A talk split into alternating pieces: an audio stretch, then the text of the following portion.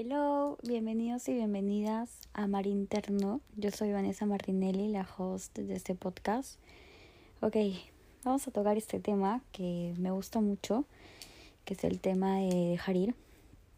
Dejar ir hábitos, dejar ir comportamientos, dejar ir a personas, dejar ir a una pareja tóxica que tuviste, una amistad tóxica que también tuviste, o relaciones tóxicas con tus familiares, ya sea hermano, papá, mamá, en general, dejar ir las cosas y las personas.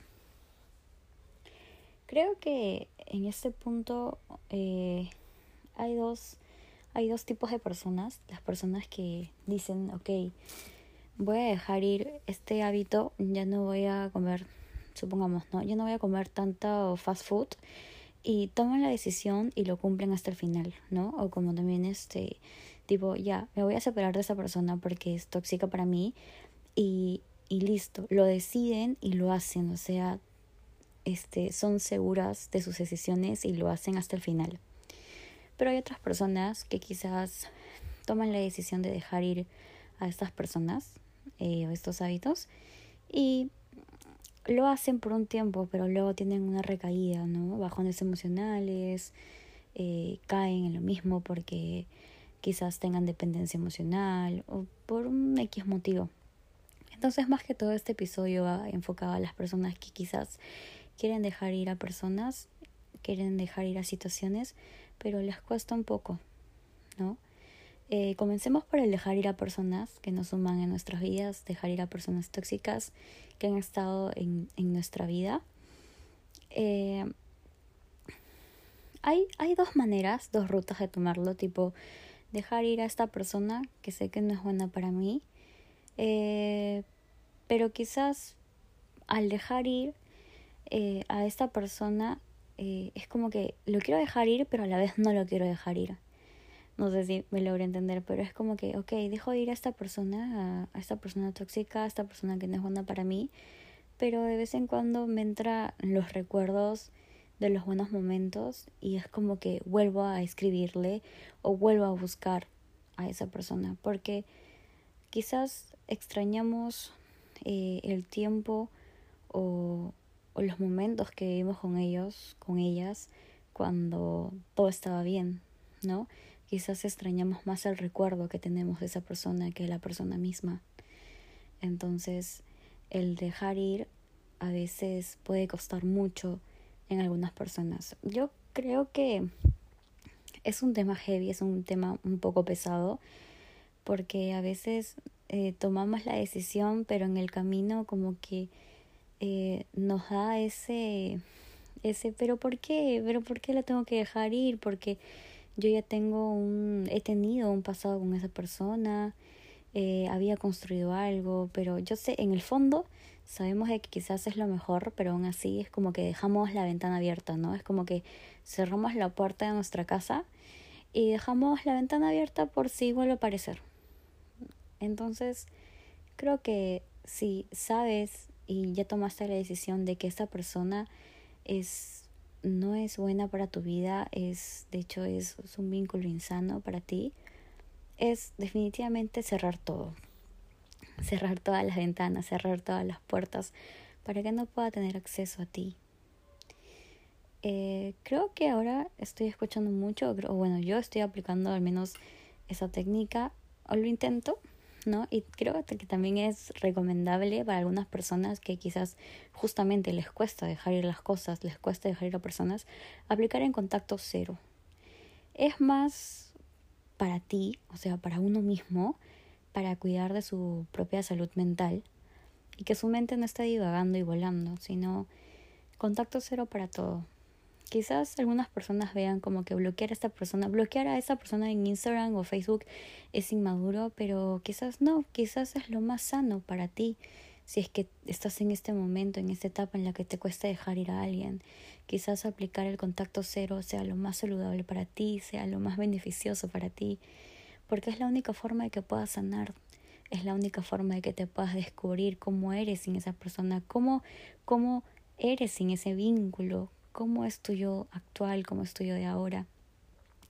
También vas a poder eh, saber y cortar con qué vínculos sí quieres relacionarte y con qué vínculos no. El contacto cero es ya sea dejarte hablar con esa persona definitivamente, puede implicar hasta desvincularte de, de amigos o personas que conocen en común, de bloquear ya sea en Instagram, Facebook o alguna red social. Es netamente no saber nada, pero nada de esa persona para que tu mente ya eh, pueda sanar, eh, para la redundancia, sal la mente para que pueda sanar tranquila y en paz sin este recuerdo.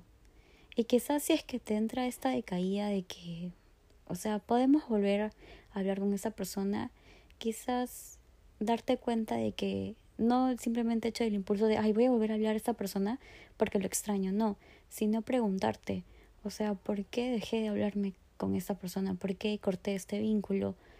O sea, siempre acuérdate el por qué, ¿no? ¿Por qué fue lo mejor? ¿Por qué este acto que tomaste? Porque soy muy segura que si dejaste ir a una persona es porque algo pasó. Y muy en el fondo sabes que no es bueno retomar este vínculo porque sabes en el fondo que te hace daño. Entonces creo que aplicar el contacto cero te puede ayudar muchísimo y tiene muchos beneficios y creo que también cada persona tiene su proceso y aplicar esto quizás para ti sea lo más, lo más sano y lo más saludable si es que te cuesta dejar ir o tener firmeza en las decisiones que tomes. Eh, algunas personas, como bien dije, ¿no? O sea, tienen problemas en... Toman la decisión, pero no son firmes. No son firmes en las decisiones que toman. Sé que a veces puede doler, te puede dar un bajón, te puede dar una crisis, te puede dar ansiedad. Pero siempre pregúntate, o sea, esto, esto fue lo mejor, esto es lo mejor. Da, puedes hasta decir afirmaciones.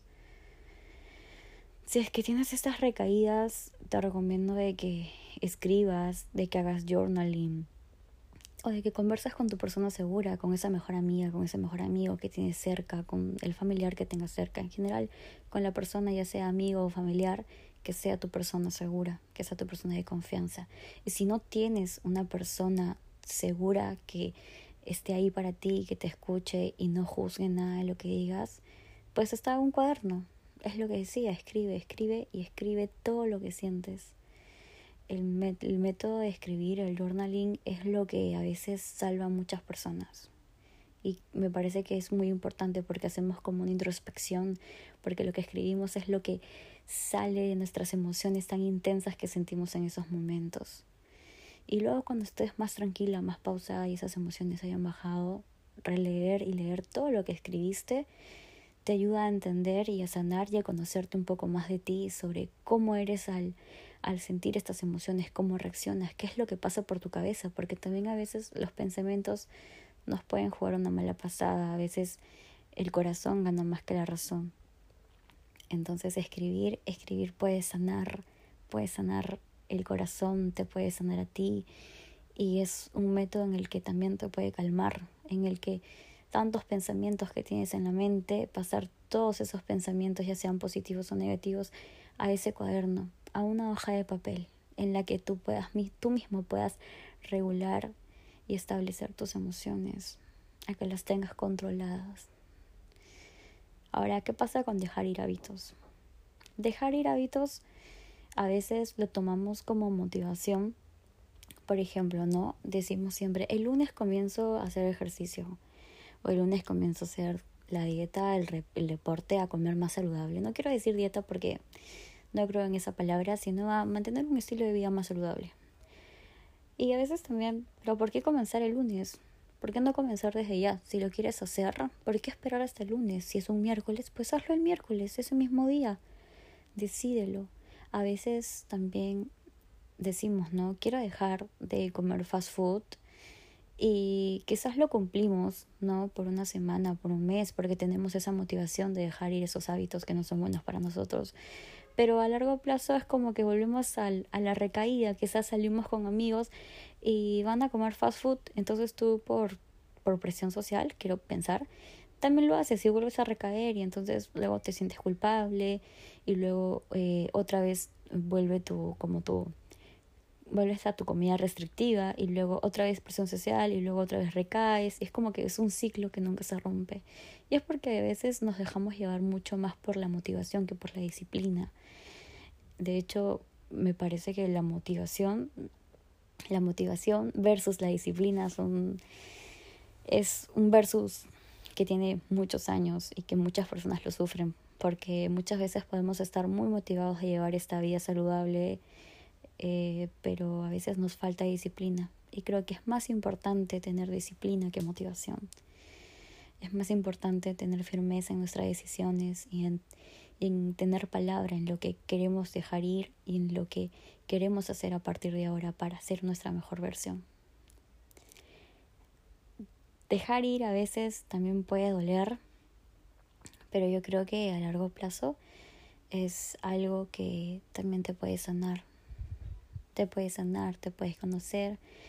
Y también dejar ir es tener amor propio.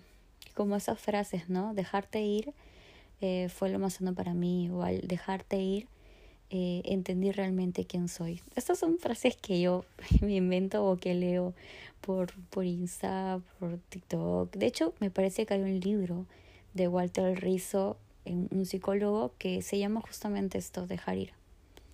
Bueno, de hecho Walter Rizzo tiene demasiados libros sobre rupturas, o rupturas amorosas, o sobre amor propio, o sobre encontrar tu mejor versión, sobre cómo deshacerte de vínculos insanos, ¿no? No solamente hablamos de, de parejas, sino de, de amigos también, ¿no? De amigos que quizás te llevan por un mal camino, que sabes que están mal, pero aún así sigues ahí, ¿no? Entonces, saber reconocer también con qué clase de personas y gente te juntas. Yo sé que muchas veces cuando somos adolescentes o cuando éramos adolescentes, eh, nuestros padres nos decían, dime con quién, dime con quién andas y te diré quién eres.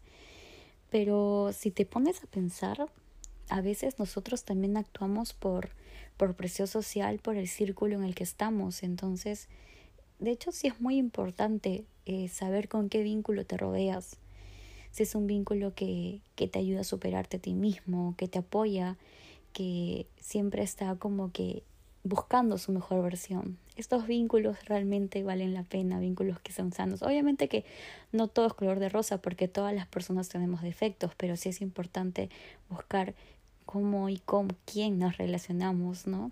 Si las metas van por ahí, si esta persona se alegra de mis logros, si es feliz cada vez que soy feliz, al menos eh, personas que no invaliden nuestros sentimientos, que no tomen cuando nos sentimos mal o te sientas mal, no, no, no, te, no te hundan, ¿no? sino más que todo te apoyen y te alienten a seguir adelante.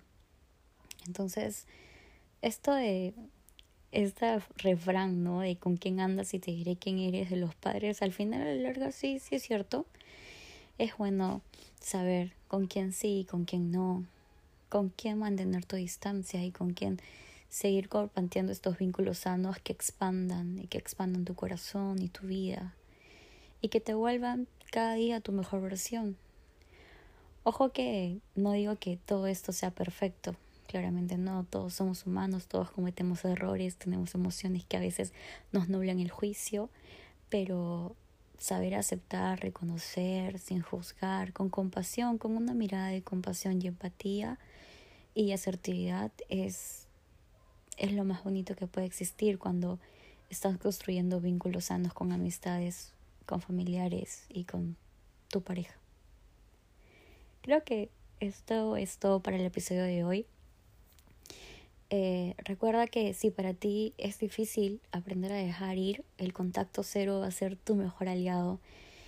Y si para ti dejar ir eh, es algo que una decisión que lo mantienes, que eres firme con tu decisión, pues a buena hora eres una de las pocas personas, o creo que es un porcentaje de las personas que realmente cumplen con lo que dicen o tienen firmeza en sus decisiones. Y eso es genial. Sigue así, o sea, nunca cambies, pero tampoco seas tan drástico, siempre mírate de una, desde, una, desde un punto, desde una vista de compasión hacia ti mismo. Nunca seas tan duro contigo mismo, siempre mírate con compasión, ¿ok? Y bueno, para los que les cuesta, recuerden también que todos tenemos altos y bajos, bajones emocionales, pero siempre podemos salir de ahí. Cada caída es una nueva oportunidad para levantarnos.